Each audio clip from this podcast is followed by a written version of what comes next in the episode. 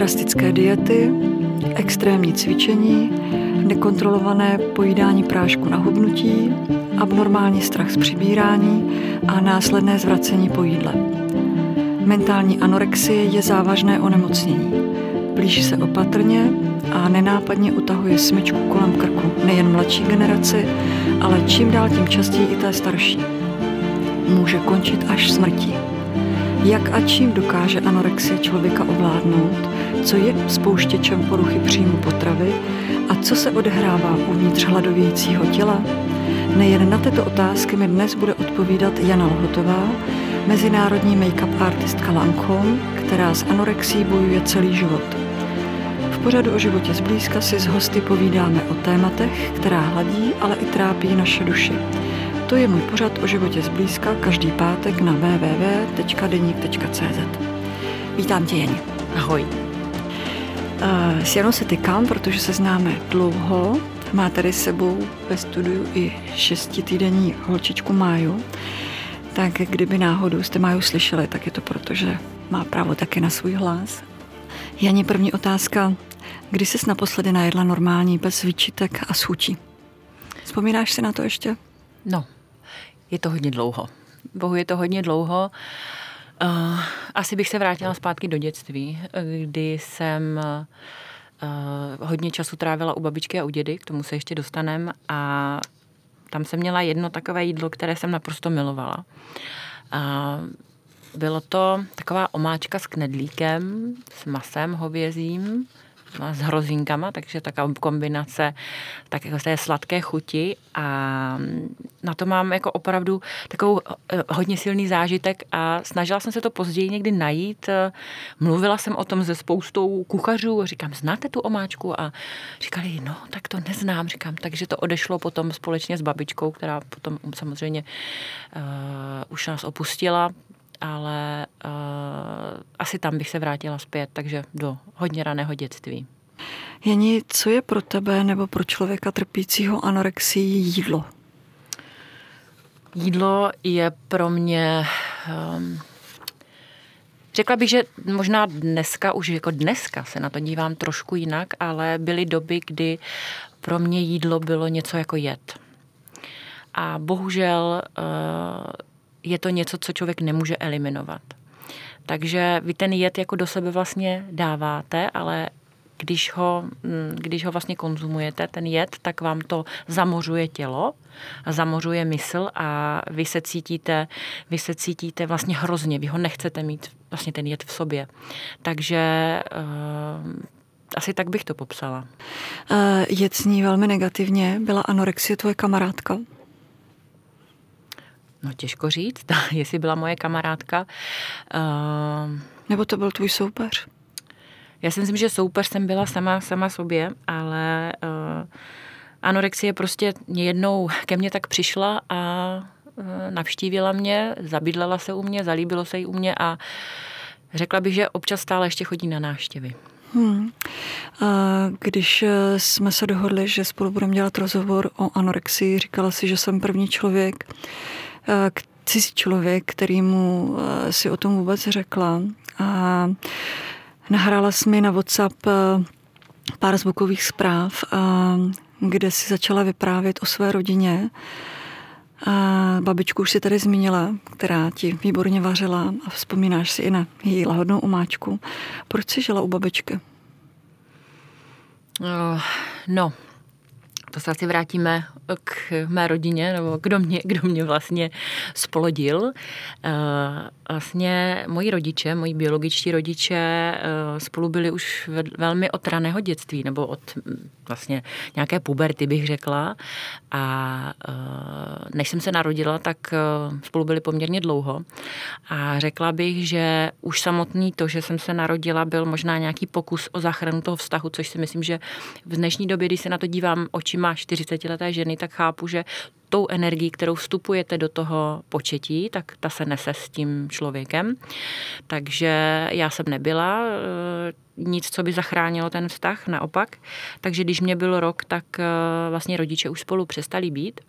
A řekla bych, že moje biologická matka nezvládla úplně tu situaci, že je sama a bohužel se uchýlila k k alkoholu, takže samozřejmě to nezvládala tu péči o mě a mm, díky tomu vlastně jsem hodně času trávila u babičky a u dědy, vlastně rodičů ze strany táty. Jak se projevovalo, že máma nezvládala, nebo tvoje biologická matka nezvládala péči o tebe?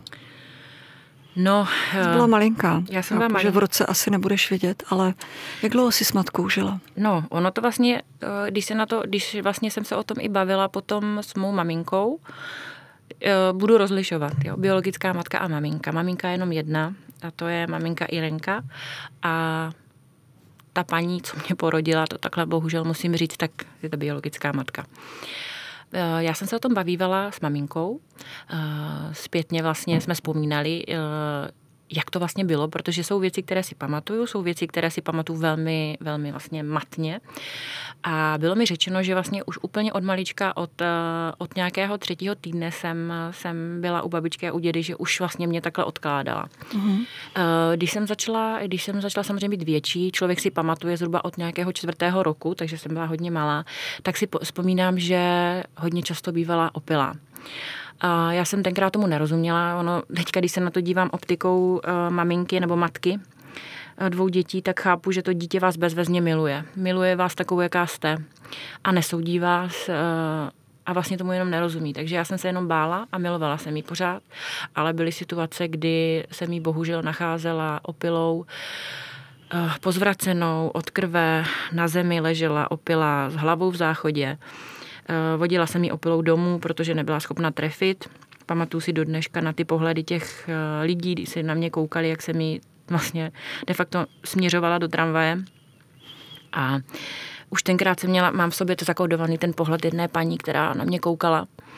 A skončilo to třeba i tak, že mě nechala, eh, nechala podle mě jsem nebyla o moc starší, mě nechala dva dny samotnou doma. A pustila mě tam hurvínka, a odešla a vrátila se za dva dny. Já jsem tam byla sama, a, takže když jsem se potřeba napít vody, tak jsem si přisunula židličku k dřezu, tam jsem se napila, ani nevím, jestli jsem něco jedla, pamatuju si na to pití. A musím přiznat, že od, eh, do dneška, když zazní některé mm, skladby, některé pohádky, eh, je to třeba My všichni škodou povilní, nebo seriál Sanitka, nebo právě ten Hurvínek, tak začnu plakat. Ještě jedna písnička od Stevieho Wondera. To jsou takové asociace, které, jakmile eh, se mi připomenou, tak opravdu mi není dobře. Takový Pavlův reflex, bych řekla. A zapomínala mě ve školce, mm, nebyly, nebyly, byly často prostě situace, že volali ze školky babičce, že si maminka nevyzvedla dceru, takže si pamatuju, že jsem tam seděla a brečela. A v situaci, kdy na Vánoce přišla, na Vánoce přišla k, za náma za babičkou, za dědou a, a ode, nebo víceméně bych řekla, ukradla mi vánoční dárky, který zřejmě asi pak chtěla prodat, nevím, ale jsou to takové věci, které si říkáte, že eh, prostě ani nejsou možné, ale děli se a samozřejmě jsem si to nesla sebou a vlastně tenkrát jsem to nevěděla, co to napáchalo, ale samozřejmě jsem to začala vnímat až jako později. Jení, to je hrozný. Ale... Pardon.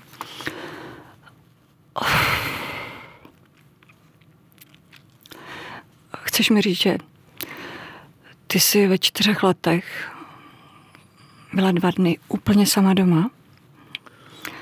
Bez jídla, bez pití, bez dozoru, bez nikoho, kdo by tě třeba večer uspal, přečetl ti pohádku.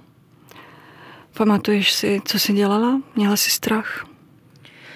Ale takhle si na to úplně nespomínám. Eh, já vlastně, to už jsou takové, ty vzpomínky jsou, jak kdyby vlastně jste si na to podívala, nebo kdyby se na to podívala ve filmu, kdyby se to od někoho slyšela jako příběh, ale ono to v té hlavě tam je a, eh, vlastně ty jsi mi ukázala de facto Bohu eh, zrcadlo toho, jak to vlastně bylo jako krutý. Protože já jsem si to tak vlastně nikdy nepřipouštěla a nikdy jsem se na to takhle nedívala. Až vlastně poprvé, když jsem ti nahrála tu zprávu a ty splakala, tak mi vlastně došlo, že to není v pořádku, že to, že to je opravdu obrovská rána. A takže vlastně jsem pochopila, že ta chyba opravdu jakoby nebyla ve mně, ale prostě někdo jasně selhal. Takže jak se mě ptala, jak jsem vnímala, že uh, maminka to nezvládala nebo matka to nezvládala, tak to byly přesně, přesně ty situace. Jak dlouho jsi žila v tomto pro tebe náročném kolotoči mezi tvojí matkou, babičkou, dědou, tátou? Mírně dlouho. Eh, vlastně, když mi bylo 8, tak babička umřela, eh, což pro mě znamenalo skoro, jak kdyby vám umřel rodič. Pro mě to byla obrovská rána a ztráta, protože jsem babičku znala nejvíc a věřila jsem jí. A odešla, takže to jsem vnímala hrozně těžce, takže do 8 let bych řekla, že jsem hodně vlastně střídala, střídala ty rodiny a ty domácnosti, co jsem samozřejmě vnímala hrozně negativně, protože vlastně pokaždé, když jsem šla od toho jednoho člověka k tomu druhému, tak jsem plakala měla jsem z toho hrozný stres a vlastně nechtěšila jsem se za tím člověkem, pak jsem se na něho naladila, zvykla si a zase jsem se vlastně netěšila zpátky. Mojí poslední vlastně věta, kterou jsem babičce své řekla, než jsem, když jsem ji viděla naposledy, že jsem mi řekla, že ji nenávidím protože přesně eh, to bylo, že jsem, eh, že jsem se vrátila od táty a nechtěla jsem zase za babičkou. A takže vlastně tahle věta mě rezonuje v hlavě, protože bohužel jsem se s ní už nestihla rozloučit, protože jak my jsme odjeli na dovolenou, tak babička mezi tím umřela. Vyčítáš si to? Uh, teď už ne, ale samozřejmě mě to mrzelo. Nicméně jsem, jak, jak se ptám, tak jsem to vnímala strašně špatně samozřejmě. Ty změny a uh, myslím si, že není dobrý, když ten člověk nemá zakotvený domov. A je pravda, že vlastně díky tady tomuto jsem ten domov v sobě hledala až do dospělosti, že jsem vlastně necítila nikde vlastně pevný zázemí. Jani, ta vlastně nepéče tvojí biologické matky, nebyl to jasný signál k tomu, aby někdo z tvého okolí eh, vlastně zamezil styku s takovýmhle člověkem, aby tě vychovával? Uh, určitě ano. Uh, oni do, do velké míry o tom vlastně se nevědělo. Ona to dokázala zřejmě dobře, uh, dobře jako schovávat. Ty jsi to nikdy neříkala babičce nebo Já tátovi? jsem, to si bohu nespomínám, ale každopádně by, řekla bych, že to hodně dobře schovávala. Maminka moje, která mě vychovávala, tak ona o tom nevěděla vůbec, protože samozřejmě tam byla jako osoba, která, která tátu teprve poznala a byla přesvědčená o tom, že všechno probíhá hladce. Táta se jí nezvěřoval zřejmě. A babička s dědou pro ní byli vlastně cizí lidé, takže ty vůbec neměli důvěru k tomu, aby cizím člověku sdělovali nějaké věci, protože, jak už vím, tak uh, oni, oni, oni už to podezření měli ale uh, vím, že když si mě třeba brávala uh, matka na víkendy, tak mě, uh, tak mě umístěvala, bych řekla, ke svým známým. A to byla taková rodina, která bydlela do dneška vím u výstaviště do Brně. A oni měli syna, který byl poměrně, asi bych řekla, starší nebo stejně starý jak já. A oni mě nutili, to do dneška si pamatuju, spát v té dětské postýlce s těma šprušličkama a já jsem se neuměla s ní dostat ven, takže oni, já když jsem potřeba čůrat, tak jsem je budila a za to jsem dostávala řemenem. Takže vzpomínám si, že, že mě tam se ke mně nechovali hezky, takže pamatuju si, jsme seděli u oběda a hrála tam písnička Stevieho Vondra. Do dneška si ji pamatuju a do dneška mi nedělá dobře. Takže eh, až vlastně se nějak pochopilo, že občas dostanu řemenem, což si všimli v tělocviku, tak se to začalo více jako řešit a uh, začalo se to řešit vlastně víceméně s tou, s tou matkou, ale bohužel se stalo to, že táta začal být nemocný, táta měl lupus, a bohužel skončil v nemocnici na Áru a skoro dva roky byl tam zavřený, eh, prodělal eh, klinickou smrt a vlastně nakonec to skončilo tak, že oslepl. Takže vlastně ta jeho starost a snaha byla velmi omezená. Moje maminka, eh, protože byla anestezioložka, tak mu zachraňovala život. Takže samozřejmě nebyl tolik prostoru, nebylo tolik prostoru Eh, se zajímat úplně do detailů a samozřejmě fungovala perfektně babička s dědou, takže fungovali, takže vlastně si myslím, že oni pro mě dělali úplně maximum, co šlo. Když si odcházela od matky, biologické matky, kamkoliv jinam, cítila z úlevu? Asi ne. Asi bych řekla, že ne, protože jak jsem ti už na začátku řekla, prostě to dítě, já to vidím teď, když eh, se bavím s Matinkem, s mým synem, to dítě vás opravdu bezmezně miluje. A ať už bych se lhala jakkoliv, tak on se na vás dívá těma očima a říká, maminko, já tě tak miluju, moc tě miluju, takže úplně chápu, že já jsem to vnímala úplně stejně. Hmm. Uh, takže asi bych řekla, že jsem tu úlevu necítila. Jení, tvůj příběh nemoci příjmu potravy, anorexie, vlastně začal už po narození. Narodila si se se vrozenou kostní deformací projevující se vpáčením hrudní kosti. Jaký vliv měla tato nemoc na pozdější anorexii? No, asi určitě u, u, to mělo vliv na vnímání svého těla. Uh, úplně samozřejmě první věc, kterou zase prostě ta matka trošku zanedbala, je, že vlastně já jsem se s tím už narodila a tyhle ty deformace se řeší mnohem dřív, než to bylo řešení u mě. Já jsem na tu operaci vlastně, šla jsem na vlastně rekonstrukci toho hrudníku, že mě do toho hrudníku dali uh, takovou kovovou ocelovou dlahu, kterou jsem rok nosila a po roce mi ji vyndali. Uh, nicméně samozřejmě ten vpáčený hrudník nebyl úplně fajn v tom, že když jsou ty děti, uh, nebo vy jste v kolektivu a děti vidí, děti vnímají a je třeba tělocvik, tak uh, samozřejmě hodnotili, co to mám a proč to mám a občas samozřejmě padla třeba věta, he, my můžeme na tom hrudníku tím hrát kuličky, tenkrát byly kuličky, to už teďka není ty hliněný. Eh, takže už tenkrát vlastně bylo, bylo to něco, za co jsem se začínala, nebo za co jsem se styděla. No, ale to ještě bylo v pohodě. Ono potom samozřejmě, eh, jak člověk začne dospívat, tak se vám začnou měnit, tak se vám začne měnit tělo a začnou vám růst prsa. Jenže u toho hrudníku to neskončilo, já jsem eh, začala vnímat, že mě jedno prso prostě neroste, takže jedno prso jsem měla normální, třeba řekněme velikosti B a druhé prso jsem měla úplně nic, prostě rovinu s bradavkou.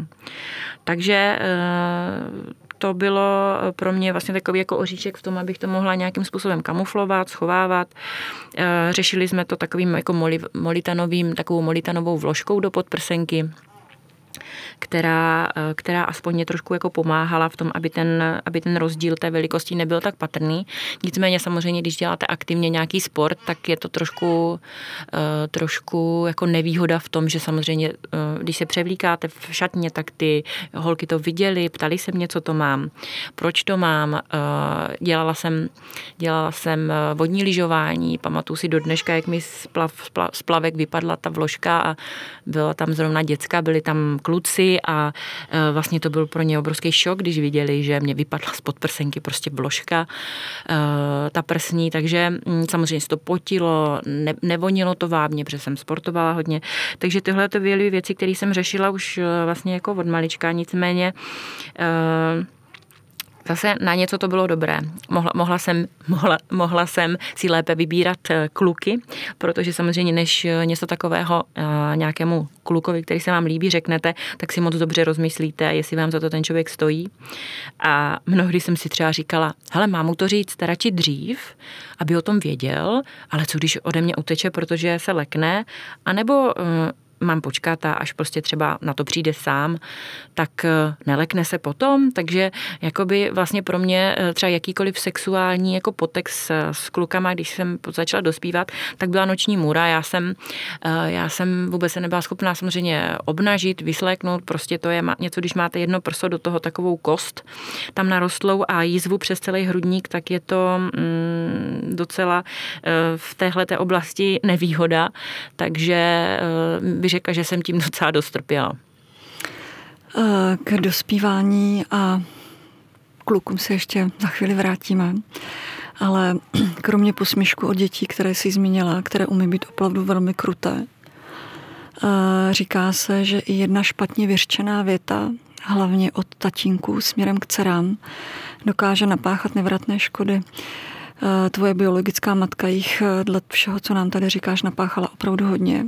Ale co táta? Klopitnul někdy? Tak, kdo by neklopitnul, že jo?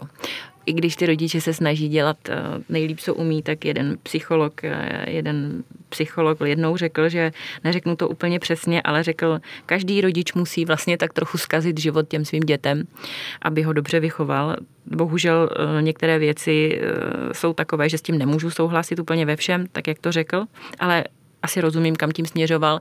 Nicméně eh, táta prostě byl chlap. A jak už eh, prostě ne všichni chlapy mají v sobě takovou tu empatii a dokážou předvídat, co svým hodnocením prostě můžou způsobit, tak ano, eh, já jsem ráda jedla, Moje babička mi udělala táč buchet, já jsem milovala buchty, já jsem byla nesmírně buchtová a já jsem ten celý táč snědla pekáč. A táta se tak podíval na babičku a říká, prosím tě, nedávej jí toto, nedávej ty buchty, ani prosím tě, nežer ty buchty, protože budeš tlustá. A já, já ty buchty do dneška opravdu nejím. Byl to okamžik, kdy jsi řekla, on má pravdu a tehdy si začala hubnout? Ne, to by bylo asi šest. Ale mm, vlastně tenkrát si to ani neuvědomuji, ale opravdu proč zrovna ty buchty mám tak jako spojený s tím negativním, protože um, jako ano, určitě to byl, určitě naprosto přesně vím, že to byl impuls, který to způsobil, tahle ta věta, protože eh, vlastně ty buchty opravdu nejsem schopna pozřít. Takže jako paradoxně, když si vezmu slané pečivo, je to v pořádku. Když si vezmu buchtu, tak to je zakázané jídlo. K tomu se dostaneme. Zakázané jídlo. Takže asi to určitě způsobilo. Ale bylo to ještě později, protože já jsem eh, kdysi, jsme měli takovou známou, ona měla tenkrát ještě Eh, modelingovou agenturu a já jsem se jí líbila, byla jsem jako vysoká, byla jsem jako asi hezká a tak jako si mě tam vzala na kurz a ona mi řekla, Janí, hele, všechno dobrý, ale modelkou nikdy nebudeš, protože máš tlustý lítka. Kolik ti bylo roku, Janě? Asi tak 12, 13. A já jsem dělala uh, aktivně lyžování zimní a samozřejmě člověk má uh, nějaké svaly, ale máte nějakou fyziognomii těla takže jakoby něco prostě zhubnout nemůžete. Nicméně mě to tenkrát úplně nedocházelo. No a je pravda, že v těch 13 tahle ta věta mě natolik, uh, natolik uh, mě ranila, že jsem skutečně od té doby přestala jíst. Co se děje člověku v hlavě, když se rozhodne přestat jíst, Jani? No, já jsem si říkala vlastně, že um, jako přece ty zolítka musím zhubnout, protože když teda nejsou v pořádku a nevypadají dobře, takže to zvládnu. A ono to začalo pozvolna. Jsem začala vynechávat jídlo, začala jsem třeba, ne, jo, už si vzpomínám, já jsem přestala jíst obědy. Ve škole jsem přestala jíst obědy a rodiče se tenkrát hodně rozčilovali, protože samozřejmě přišli na to, že nejím. Potom vlastně uh, ty družinářky si stěžovali, že, že nechodím na obědy, rodiče volávali do školy, zjistili, že tam nechodím. Já jsem jim lhala o tom, že tam chodím. Takže vlastně začalo to, že jsem vynechávala obědy a pak jsem samozřejmě vynechávala večeře a podobně a ono to skončilo, že jsem vlastně byla, řekla bych tak na jednom jabku za den a do toho jsem vlastně i cvičila, běhala, takže jsem cvičila, nejedla a pomalu hubla. Pamatuješ si na svou původní váhu? Ještě předtím, než si přestala jíst? Uh, no, jako úplně si nepamatuju, uh, ale víceméně bych řekla, že u mě se to tak docela střídalo. Ono je to úplně logické. Když se zase na to dívám z pozice jako mámy, tak vím, že prostě chviličku to, když ten člověk dospívá, tak jde do šířky, pak se vytahuje a podobně. Čili já jsem měla období, kdy jsem byla trošku silnější, trošku hubenější. Nicméně uh, asi bych se fakt jako nedostala ke konkrétní, ke konkrétní nějaké váze, na které jsem byla. Nicméně už si toho začalo všímat okolí, začala si toho všímat moje rodina. A ono vlastně paradoxně tohle bylo to, po čem jsem vlastně toužila, že si mě všímá, že si mě všímá rodina a vůbec to nebylo proto, že by eh, na mě kašlali a nevšímali si mě, ale prostě byla ta situace taková, že uh, dělali všechno, co uměli. Prostě táta byl nemocný, máma se starala o, o mě, starala se o tátu a už tolik nezbývalo času, aby jsme si spolu hráli nebo jsme eh, si vykládali tolik, takže víceméně tohle až pro ně bylo takový varovný vlastně jakoby signál, že se něco děje, ale mě, jako přiznám se, že mě to dělalo hrozně dobře, že si říkám, je, oni mě mají rádi, oni se o mě starají, oni se o mě zajímají, čili vlastně mě to utvrzovalo v tom, že to dělám správně, že de facto, že jako když takhle budu hubnout, tak eh, tak prostě to bude všechno, všechno to bude, jako budem šťastná rodinka. Takže jet se na krátkou chvíli stal tvým kamarádem, protože ti zajišťoval pozornost? Asi, asi ano. Hmm. Uh, Jani, kolik jsi zhubla nejvíc? Pamatuješ si na svoji nejnižší váhu? Hmm, no řekla bych, že jsem mohla mít tak já nevím, 5 až 640 kilo, 48. Já jsem poměrně vysoká, mám těžké kosti, takže já když zhubnu, když zhubnu pod tu 50, tak si myslím, že to úplně nevypadá, nevypadá dobře. Já jsem se ale nikdy nedostala do nějaké hranice nebo pod nějakou hranici, kdybych, kdybych třeba už musela být hospitalizovaná, protože by to ohrožovalo můj, jako akutně jako ohrožovalo na životě. Čili pořád to bylo v takové nějaké míře, že, že to tělo moje, za který teďka jsem strašně vděčná a nesmírně ho, nesmírně ho obdivuju, tak pořád mě drželo a nevykašlilo se na mě. Zažila jsi někdy nějaký kolapsy? Zažila jsem kolapsy vlastně výkyvy, výkyvy cukru, protože vlastně k tomu se taky dostaneme. Vy, když eh, zvracíte, tak vám vlastně um, hapruje cukr. Takže um, jsem se začala třeba klepat, začala jsem se potit. A, takže to byly takové stavy, které jsem zažívala později vlastně s tou bulimí. Jení, jak dlouho si třeba nejedla? Bohu to už nevím. Ale třeba nikdy se nestalo, že bych nejedla celý den, ale jako myslím si, že fakt jsem na těch jabkách jako byla, že jsem prostě jedla jenom jabka. Hmm. Cítila jsi se pak krásná, když jsi zhubla a viděla si, že máš váhu pod 50 kg? Já bych řekla, Padala že... jsi už dokonala. Ale člověče, já paradoxně vlastně vůbec, eh, když jsem byla malá, tak jsem... Ty jsi tam... hledala obdiv, ty jsi Jas. hledala pozornost, ty jsi hledala hmm. to, aby tě někdo vnímal jako výjimečnou. Myslíš si, že to byla ta správná cesta k tomu, likvidovat svoje vlastní tělo, k tomu, aby tě někdo ocenil. Ocenil tě někdo vůbec?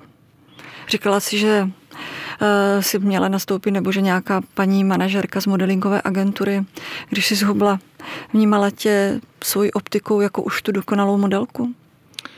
Bohužel ano. Já když jsem nastupovala do jedné pražské agentury, tak mě v té agentuře řekla ta paní, že jsem silnější. To už bych se třeba vrátila nějakým 18. Takže jsem si řekla, dobře, tak zase musím zhubnout. Tak jsem jako hubla, tak jsem zhubla.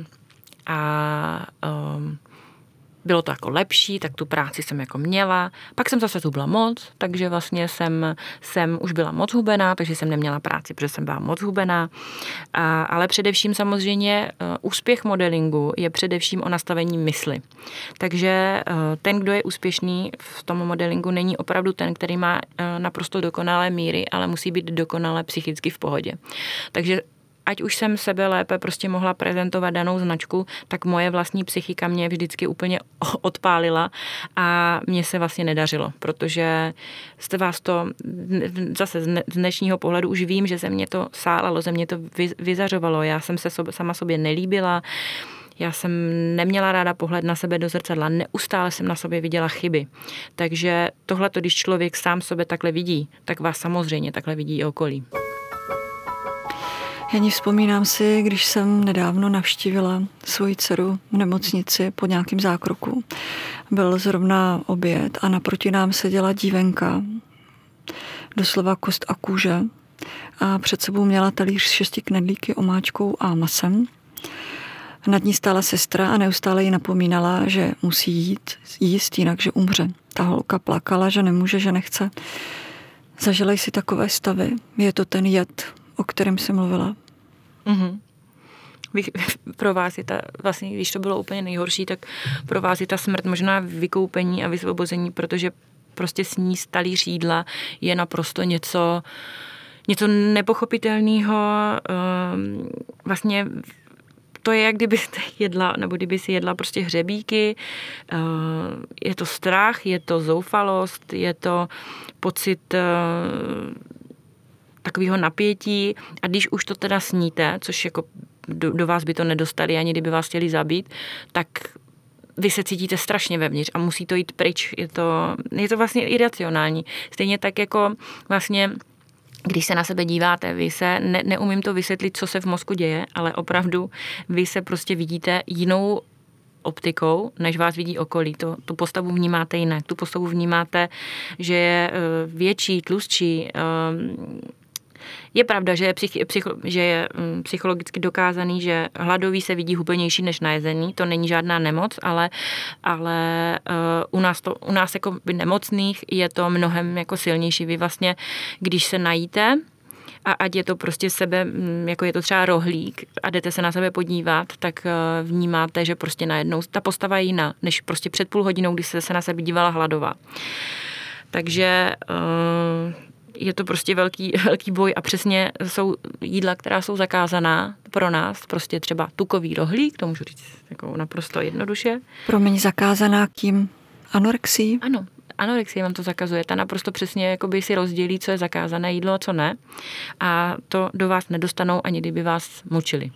Víš, ani hodně lidí se těší neumí vůbec představit, co se tobě nebo dětem nebo lidem trpícím anorexí odehrává v mysli, protože eh, pro většinu lidí je vidina léčení nebo vyléčení jen v tom, že se prostě normálně najíš. To ale není tak jednoduché. No, podívejte, nebo podívej. Uh, asi určitě každýho napadá, pro boha, proč jste nešla léčit, pro boha, proč tě rodiče uh, nedali na léčení. Um, řekla bych, že uh, samozřejmě rodiče to asi určitě ne úplně dobře chápali. Ono před těma kolik to mohlo být, 25 let zpátky, před těma 25 lety se tolik o tom nevědělo, tolik se o tom nemluvilo. Takže uh, bylo to jako by něco, ty zlobíš, ty nás nemáš ráda, kdybys nás měla ráda, tak uh, bys to nedělala, uh, proč trápíš maminku, uh, ona se to nezaslouží a podobně. Takže tohle to bylo určitě věc, která tomu nepřispěla, protože to bylo, jak kdybych nechtěla. Já už jsem samozřejmě navštívila. Navštívila jsem nějaké později, až jsem byla dospělá, tak jsem navštívila terapie, navštívila jsem jedno občanské združení, které se zabývá poruchami příjmu potravin. I později jsem se na ně obrátila před x lety, že znova jsem to chtěla jakoby řešit, ale já si myslím, že není dobře řešená ta podstata toho problému, protože já nepotřebuju, aby se mnou někdo řešil, že si mám mm, nastavit, že v hlavě, nastavit v hlavě, že nějaké jídlo není zakázané. To je, to je prostě podle mě nesmyslný krok, protože to z té hlavy nevymažete. Eh, pro mě není problém se naučit jíst, pro mě je problém problém to naučit se jako vnímat, čili oni vlastně primárně s vámi všichni řeší to jídlo, ale to jídlo není ten elementární problém, není to to, co vlastně vy potřebujete řešit, protože o tom jídle to vlastně vůbec není i když vlastně je, ale e, aby to bylo jako pochopený, prostě já nepotřebuji, aby mi někdo říkal, že v 8 hodin si dám e, tenhle ten chod, v 10 si dám svačinku, ve 12 si dám tohleto a oni tam se mnou sestavovali pořád jídelníčky ale kruci já prostě nepotřebuji sestavit jídelníček. Já potřebuju pochopit, já se za, musím mít začít ráda a to nebudu prostě, to se nevyřeší tím, že začnu mít ráda tukový rohlík. Hmm. Je některé období pro tebe bylo na té dlouhé cestě nejnáročnější? Tak to vím naprosto přesně. Bylo to zhruba asi od těch 18 eh, do nějakých eh, 23, to se stalo pár takových věcí, které do dneška eh, ještě zpracovávám, ale eh, vlastně bych řekla tohleto období a potom, eh, potom později v manželství, mým prvním manželství, tak tam jsem si šahla na svoje totální dno. Takže to byly takové dvě, jakoby dvě takové periody, ale nicméně bych řekla, že jsem se strašně moc dlouho hledala, strašně moc dlouho jsem se plácala v bahínku a e, řekla bych, že až vlastně teďka poslední, poslední dobou se cítím opravdu, opravdu šťastně. Vraťme se k té první fázi od těch 18 let. Co se žila za krizi, co se stalo? Um, řekla bych, já jsem dodělala uh, a uh, vlastně víceméně tam bych, to, tam bych to možná popsala spíš vlastně, že jsem objevila kouzlo bulimie, Eh, protože vlastně samozřejmě člověk to řeší tím, že nejí, že jo. Nejíte, nemáte sílu. Pak jsem ale pochopila, že vlastně se najíst můžu, ale můžu to vyzvracet, což mě tenkrát přišlo úplně super. Protože můžete jíst, co chcete, najednou prostě už nejsou ty problémy, rodiče jsou spokojení, že jíte, jíte prostě kde potřebujete, no a potom vlastně eh, to následně vyzvracíte.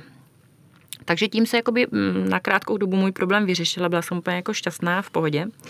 Samozřejmě eh, bulimičky eh, ne, nemají na první pohled eh, tu vychrtlost, takže jakoby tím to můžete zakrýt, že vlastně nejste nemocný ale uh, ono se to bohužel zvrhlo do fáze, kdy já jsem uh, propadla záchvatovému přejídání, to znamená veškeré svoje peníze, které jsem měla, jsem utrácela za jídlo. Pamatuju si do dneška, že jsem šla do obchodu, odcházela jsem uh, z obchodu s dvouma plnýma taškama jídla, zakázaných jídel a to byly přesně rohlíky, byly to, uh, byl to um, vlašák, byly to buchty, všechno, co bylo tučný, všechno, co bylo prostě extrémně prostě výživný, takže zakázaný a to jsem celý spořádala a zvracela a jedla a zvracela. Takže vlastně tímhle tím já jsem si jakoby um, jsem tohle hodně v, té, v tom období uh, praktikovala.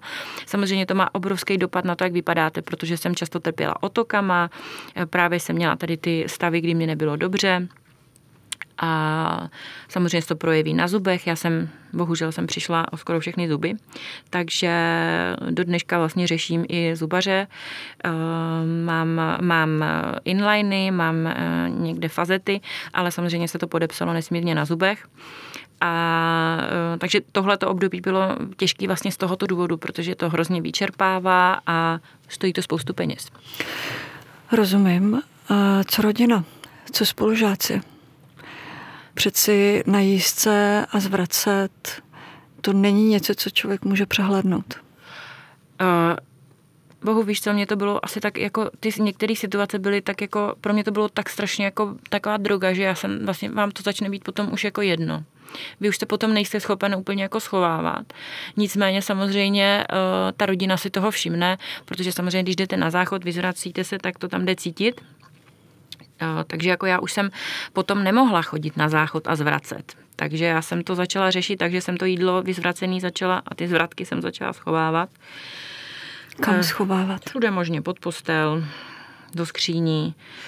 Akorát eh, pak jsem to samozřejmě v těch taškách vynášela do popelnice a samozřejmě v tom pokoji, když schováváte zvratky, tak to jde cítit. Takže potom rodiče chodili, hledali to a tak to taky nebyla úplně pohoda doma, tak jsem někdy, prostě když jsem se najedla, tak absolutně jsem to nebyla schopna udržet, takže jsem utíkala někam třeba za barák, tam jsem se vyzvracela a šla jsem domů, takže jsem si vymyslela prostě něco, že musím jít ven a šla jsem prostě zvracet, protože představa toho, že to jídlo v sobě nechám, bych radši umřela.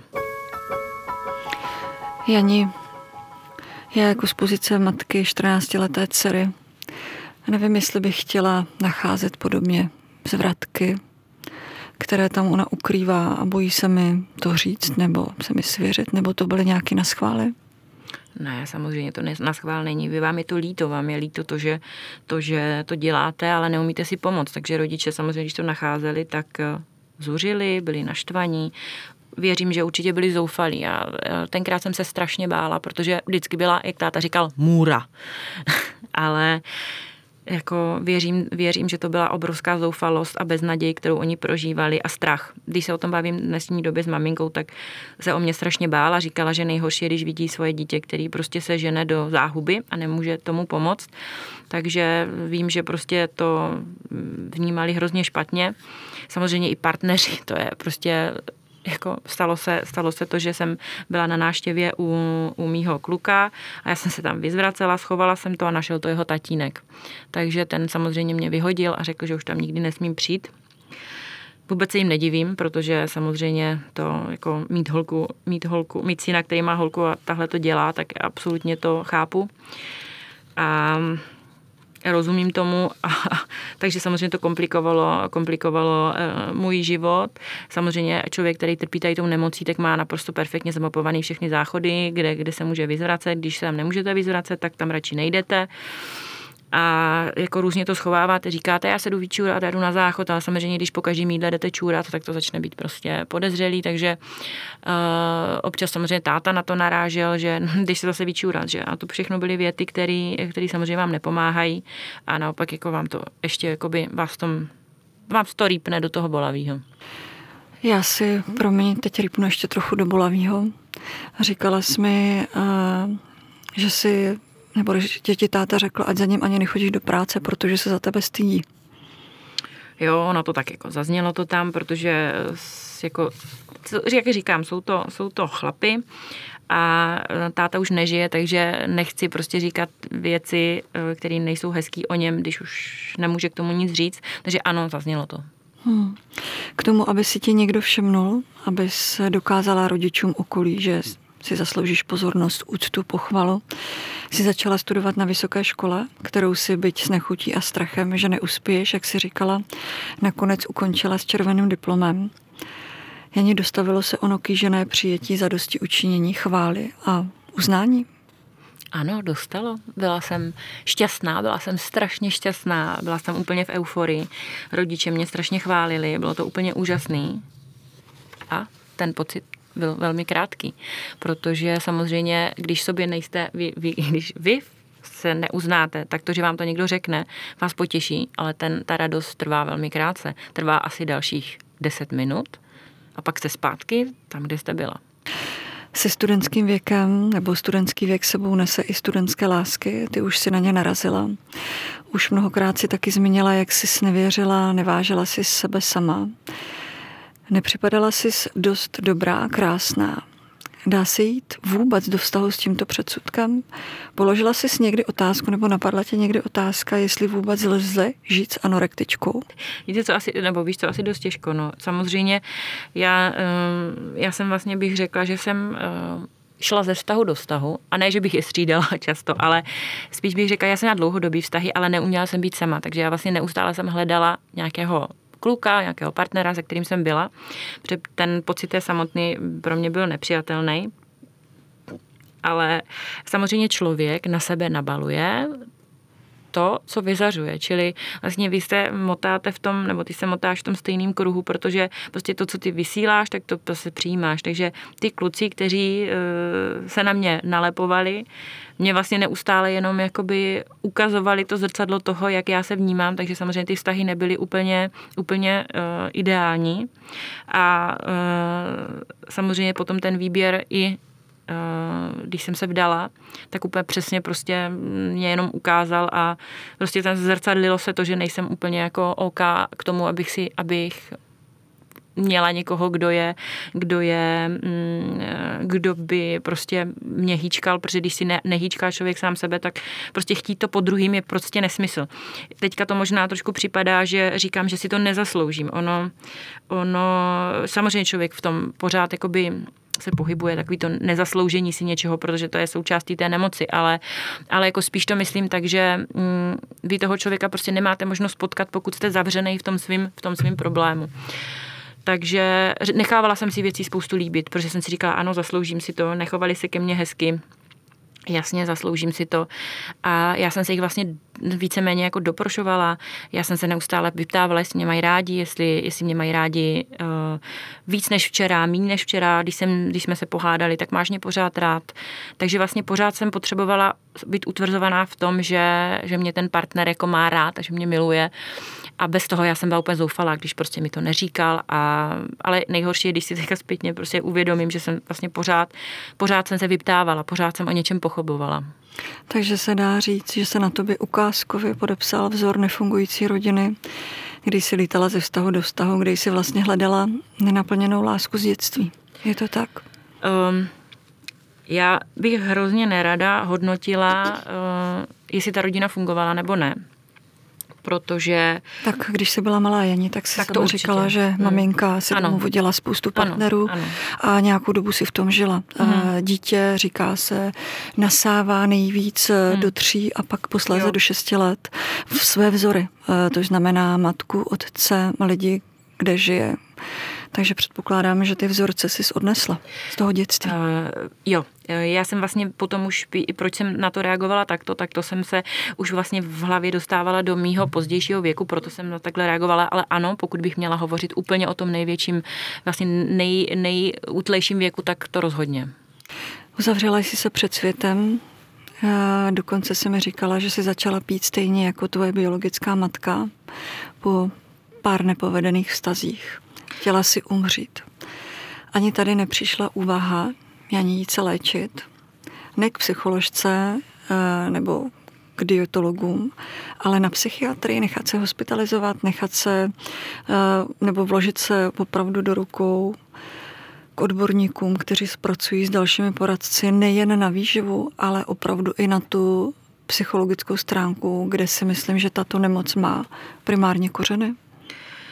Když už vlastně bavíme o tady tom období, kdy to bylo takhle špatný, tak to se stalo vlastně, eh, když jsem se vdala a měla jsem partnera, který eh, měl vlastně neustále nějaké paralelní vztahy. a já jsem to samozřejmě hodně těžce snášela, ale řekla bych, že úplně ten první jako prvotní, eh, prvotní to, co bylo špatně, bylo to, že já jsem si ho vlastně nastavila na rovinu mého jako rodiče, což je jako sranda, protože on byl o pět let starší takže jako věkově nebyl jako rodič, ale choval se ke mně tak, že mě de facto utvrzoval v tom, že jsem malá, že jsem, nebo ne malá, ale že jsem holčička, že, že zlobím, říkal mi jako Jeničko, ty zase zlobila. A mě to vlastně dělalo strašně dobře, protože jsem si trošičku vrátila do toho dětství, dovolila jsem si být zase jako nezodpovědná, protože se všechno vždycky nějak vyřešilo. A já jsem si na něho udělala takovou psychickou fixaci, což bylo mnohem vlastně jakoby mm, vážnější, protože ten rozchod, který by byl úplně ideální volba, tak nebyl, nebyla jsem schopná rozchodu. Pro některé se mohla vypadat jako zlatokopka, protože se mu dařilo, ale já jsem vlastně nebyla schopná vůbec přijmout to, že jsem dospěla, že mám mít vztah, který je rovnocený a vlastně fixovala jsem se na něj.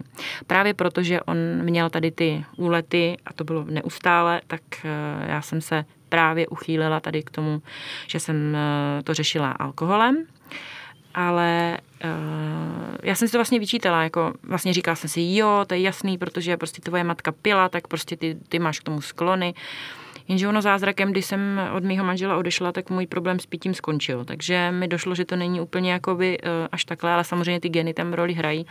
Ale uh, v té době ano, vyhledávala jsem, vyhledávala jsem pomoc, vyhledávala jsem psychologii, nepřemýšlela jsem o blázinci, to ne. A psychiatrie přece není blázinec.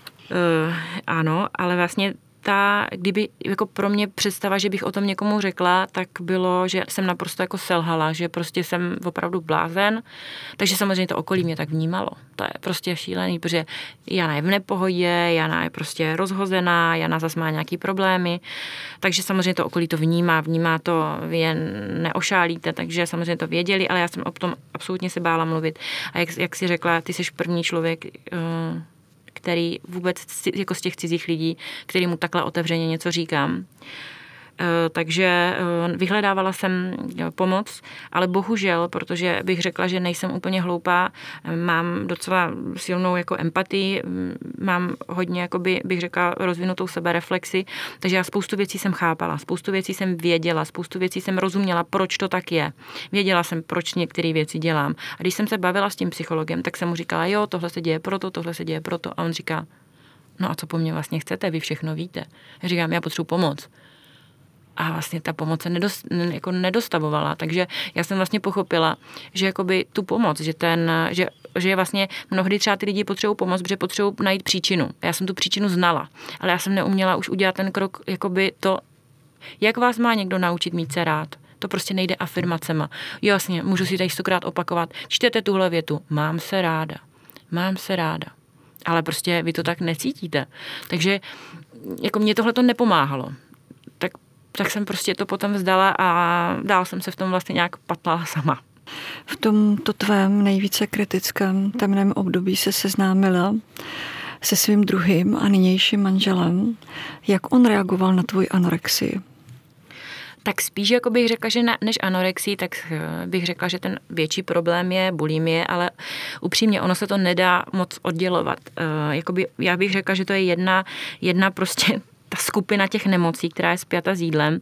A um, takže anorexie, bulimie prostě Samozřejmě ta bulimie je daleko taková mm, hodná, jo? že vlastně když zvracíte, tak ty lidi vás jako prostě mm, nechápou, přijde jim to jim nechutný, přijde jim to, že, že mrháte penězma, ty jsi nakoupila za 300, já jsem ti uvařil jídlo tady za tři stovky a ty jdeš a jdeš to vyzvracet. Uh, nadávali mi taky samozřejmě babička uvařila jídlo, ty to jdeš vyzvracet, ty si nevážíš toho jídla, ale to není o tom, že si toho nevážíte, to je prostě, když sníte jet, tak prostě vám to dělá zle, takže to potřebuje ven. Takže samozřejmě jsme to řešili, hádali jsme se kvůli tomu kontrolování, chodil po mně na záchod. Čili on se to snažil taky se mnou řešit, mnohdy, mnohdy uh, taky objevoval někdy ještě něco. Takže uh, byly to situace, kdy jsem se cítila trapně, ale prostě furt jsem si neuměla pomoct. Jani, i přes všechno, co jsi prožila, co nám tady říkáš, jsi otěhotněla. Dokázala si v těhotenství jíst a nezvracet? Já vím, že samozřejmě člověk může se schovat za to, že řekne, ale v těhotenství se může zvracet a máš nechutenství k jídlu, ale to víme obě, že je to trochu jiná diagnoza. Ty jsi věděla, že máš anorexii, že máš bulími, nebála ses, že tím můžeš ohroz, ohrozit svůj plod.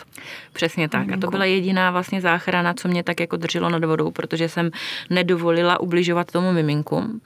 Takže asi bych řekla, že ještě ze začátku, když ten plod byl úplně malinkatý, tak to nebylo úplně stoprocentní ale jak vlastně už jsem začala to miminko vnímat a Matyášek vlastně rostl v mém bříšku, tak eh, vlastně čím dál tím víc jsem začala dbát na to, že mám v sobě život, že se musím, eh, že se musím starat, že to nesmím si ubližovat, abych hlavně jemu neubližila. Čili pořád to bylo tak, že jsem nechtěla ubližovat jemu. To, co jsem dělala sobě, vlastně jsem neřešila tolik, jako to, že mám v sobě jeho a že tím zvracením mu mohu ublížit nebo nejezením. Takže to byla doba, kdy jsem nebyla zdravá, ale když jsem jedla tak, aby, aby prostě on byl v pořádku.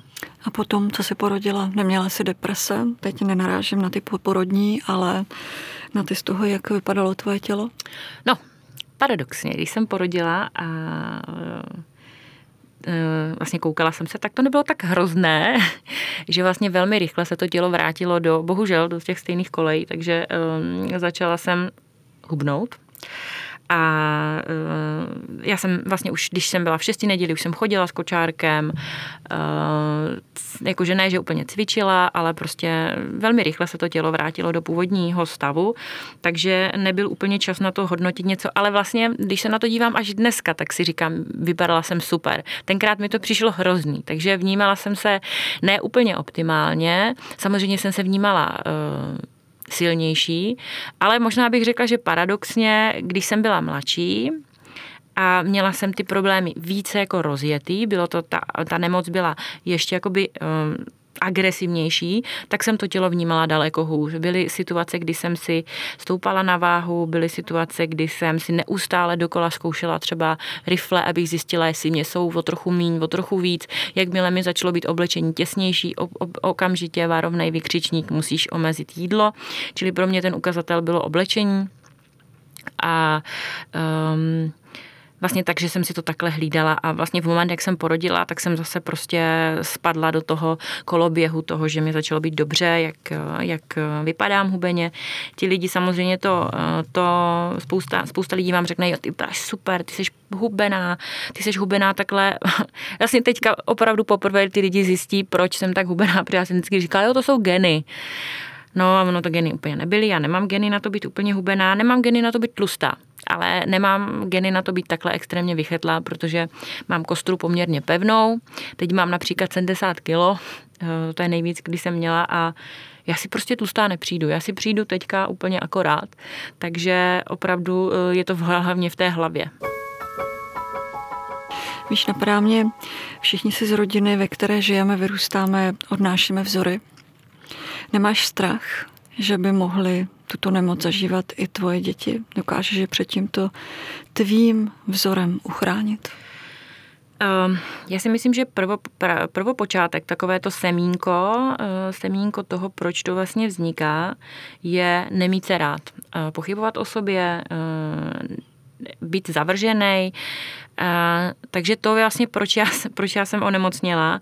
To znamená, jako v genech já mm, jako anorexii nemám, že jo? To je prostě něco, co vzniklo a je to věc, na kterou velmi často myslím, eh, že eh, tomu svému synovi, majinka je zatím malá, ale svému synovi vlastně neustále opakuji, jak je pro mě důležitý, že ho neopustím, že ho miluju.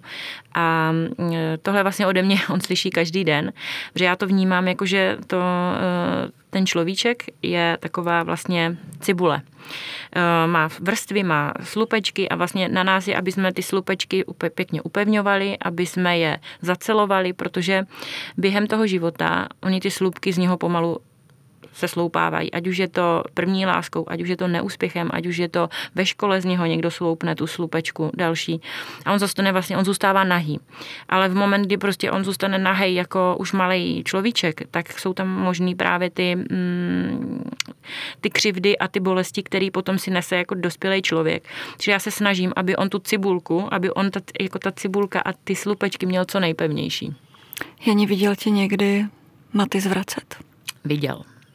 Ptal se tě, proč zvracíš? Ptal. Co jsi mu řekla? Já jsem se zavírala vlastně na tom záchodě, takže jako víceméně jsem řekla, že mi je špatně.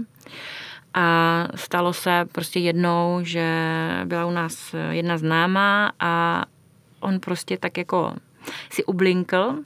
No a ta známá se optala, uh, prostě kde jsi to viděl? A on říká, u maminky. No a v ten moment mě to strašně, jakoby, já jsem se cítila um, strašně, protože jsem viděla v očích té, té osoby určitou reakci a zjistila jsem, ty to je špatný, tady je něco úplně hodně špatně, to dítě to vnímá a uh, došlo mi, že to je jako velmi špatný. Hmm. Jani, co ti anorexie vzala? Tak kromě toho, že mi vzala ty zuby, nebo vlastně spíš ta bulimie, že mi vzala tady zdravotní věci, tak mě uh, vlastně vzala skoro 30 let mýho života. A co ti dala? Pokud ti něco dala? Um, asi bych neřekla, že mi něco, a možná bych se na to měla nazírat, že mi něco dala, ale úplně nejsem schopna jako teď říct, že mi něco dala. Respektive, co ti dává, protože vlastně ještě pořád nejseš na tom úplně, takže by se dalo říct, že jsi zdravá. Um, já to ti si troufnu, jak to máš? já si troufnu říct, že uh, často slýchávám o uzdravených anorektičkách. Jo. Já bych to, já jsem úplně zdravá. Prosím vás, když se někdo uzdraví z alkoholismu, tak je abstinující alkoholik. Přesně tak. Takže já jsem de facto momentálně abstinující bulimik, eh, protože eh, se mnou to samozřejmě žije ta nemoc a eh, už to tam, nevím, jestli to zaznělo, ale prostě tak, jak je pro mm, drogově závislýho droga, alkoholik má alkohol, tak pro nás vlastně pro ty bulimiky je ta droga to jídlo. Vy si můžete říct, že prostě nebudete kouřit, nebudete brát drogy, nebudete pít alkohol, ale jíst do prčic musíme. Navíc jídlo je úplně všude, na jídlo jsou reklamy, všechno se točí kolem jídla, jídlo je prostě jídlo se nedá vymazat. Proto, když vy máte vlastně nemoc, která je zpětá s jídlem, je nesmírně těžký s tím žít a umět s tím, umět s tím prostě nějak fungovat. Takže eh, řekla bych, že jsem momentálně ve stavu abstinujícího bulimika. Ty si před chvíli snědla řekla bych i dost chutí. Banán. Už tady spolu sedíme hodinu a nezvracela se. No, upřímně eh, vlastně bych řekla, že největší změna a největší eh, vnitřní jako prozření eh, přišlo s otěhotněním s mou dcerou. Eh, nevím proč, já jsem si vlastně uvědomila postupem času, že na, proč jsem neměla jako první dceru. To si pamatuju, že jsi mi říkala, když si porodila Matyho, že si chtěla tu holčičku, protože já jsem ji měla, máme stejně staré děti. Co se změnilo? Já jsem eh, cítila, že vlastně do té dcery, kdyby se mě narodila první, že bych jako um, máčkla a vměstnala svoje křivdy. A já jsem se musela nejdřív jako uzdravovat, uzdravit, a možná ten kluk to vnímá jinak. Eh, samozřejmě teď vnímám, že se ke mně chová ještě jinak než mm, před nějakou dobou, že tu lásku a že, ten, že tu pohodu a ten klid cítí. Protože se máš trochu víc ráda? Protože se mám trochu víc ráda a jsem fakt spokojená. A uh, nicméně prostě musel přijít první kluk. A uh, já jsem si říkala, hm, tak, tak prostě uvidíme, nějak jsem to neplánovala, ale uh, já jsem věděla, že bych tu holčičku umačkala a že bych prostě eh, nechovala se úplně dobře, eh, tak jak bych měla, tak abych na ní nezanechala ty následky. I když třeba tou přehnanou láskou, péči. A narodila se mi vlastně Mája a už v době, kdy jsem otěhotněla, jsem začala vnímat jinak tělo. Jednak protože jsem furt zvracela a tentokrát opravdu ne, protože bych chtěla, ale protože mi bylo nesmírně špatně. Já jsem měla totální nechutenství k jídlu a to je prostě, to bylo úplně něco nového, jako pro bulimika, který vlastně má jídlo jako drogu tak jako najednou vlastně vám všechno nechutná. Vám, vy, vy, vy zvracíte i vodu, kterou se napijete, čili najednou to jídlo pro mě začalo být trošku něco jiného, že jsem vlastně potřebovala jíst a nešlo to. Takže to bylo pro mě takový jako první, jako říkám, hm, něco je jinak. Pak jsem vlastně začala jíst jenom buchty. Což pro mě, jako pro zakázanou Dežavý. potravinu, ano. byly buchty a já jsem jedla jenom buchty. A bohu řeknu ti, že já jsem si ráno v pekárně, oni už mě tam znali, já jsem si nakoupila plný prostě pitlík buchet, třeba 10 buchet a já jsem je celý den jedla. Já jsem jedla na snídaní, na svačinu, na oběd, na svačinu, na večeři, buchty makový, tvárohový, povidlový a, a naprosto bez výčitek, protože jsem věděla, že to je jediný, co můžu jíst a dělalo mi to radost, prostě Prostě to tak bylo, během měsíce jsem přibrala 10 kilo, tak jsem se tomu zasmála, říkám, hm, 10 kilo nahoře, nevadí. A vlastně už v tom těhotenství jsem začala jako to svoje tělo vnímat jinak. Bříško jsem měla veliký, všechno jsem měla veliký. A když jsem vlastně porodila, tak jsem byla na, nebo při porodu, před porodem, tak jsem byla na stejné váze, jako v době, kdy jsem vlastně eh, byla těhotná s matinkem a hlídala jsem se. Jedla jsem zdravá jídla. Jedla jsem, ale jedla jsem jenom velmi zdravá jídla. To znamená uh, zeleninu, uh, ovoce, maso. Mm, vlastně měla jsem to vyvážený ten jídelníček, ale jedla jsem opravdu ty povolené potraviny. Teď jsem jedla úplně všechno. A vlastně víceméně to rozdíl nebyl. Takže jsem si říkala, aha, když vlastně ono se nic nestalo, já jsem prostě jedla a de facto jsem na stejné váze. Ovšem, po porodu ehm, máji jsem, ehm, jak se říká, že odcházíte z porodnice a necháte tam všechny kila, no tak to v mém případě rozhodně nebylo. Já jsem odcházela z porodnice a nechala jsem na opravdu máju a asi tak deci plodové vody, samozřejmě je to vtip, nadneseně, ale skoro tak. A já jsem dokonce vlastně eh, od porodu ještě teď přibrala. Takže jsem skoro na stejné váze, jak když jsem byla těhotná. Ale uh, víš co, bohu, uh, neřeknu, že mi to je jedno jako v tom pohledu, jako mně je to zdravě jedno. Takový to, jako že si říkáte, prostě jo, mám takovou postavu. Já jsem to začala řešit jinak. Já jsem to začala řešit, že jsem vyselektovala šatník, vyřadila jsem věci, které mi nejsou a které mi už nikdy nebudou. Protože jsem se uh, rozhodla uh, a ono mě to strašně ale napomohlo. Ta Mája a děti a mě napomohlo, že v tom nejsem už sama a já už se nechci vracet do stejných kolejí. A především chci být tady pro ně, jednak proto, abych neudělala tu stejnou chybu, jako mě udělala třeba moje biologická matka, že ode mě odešla. Ono je de facto jedno, jestli o vás ten, jestli ten člověk vás opustí, protože, uh, protože uh, se upije nebo se udroguje. Já bych vlastně se udrogovala jídlem a já jim nechci prostě odejít, chci se o ně starat. Eh, a navíc taky jsem si uvědomila mi 40 let a říkám si, aktivního života mám třeba před sebou úplně takového toho, že si řeknete, všechno je super, třeba 20 let. A to utíká strašně rychle. Každý rok je pryč, jenom prostě ani nevíte jak a pak už jsou nemoci, podobně, jako, ne, jako trošku to přeháním, ale aby to bylo pochopitelné. Čili si říkám, doprčit, já si zasloužím být šťastná, zasloužím si ten život si užít, zasloužím si být tady s těma dětma a naučili mě se radovat. Naučili mě se radovat s maličkostí, naučili mě uh, nechat věci plynout, uh, naučil, naučila jsem se připustit, že nemít věci pod kontrolou je taky v pořádku, protože vlastně člověk, který má anorexii, tak pořád všechno potřebuje kontrolovat. Čili uh, i tohleto jako nechat věci jako, mm, jako být tak, jak jsou, a, ale snažit se. Neříkám být jako nihil a nic nebudu dělat, protože to nemá cenu vůbec, ale uh, prostě být. Tolik je nadhotová. Jani, moc děkuji za návštěvu, za důvěru, za to, že jsi přišla i s malou Májou ke mně do studia a podílela se o svůj příběh.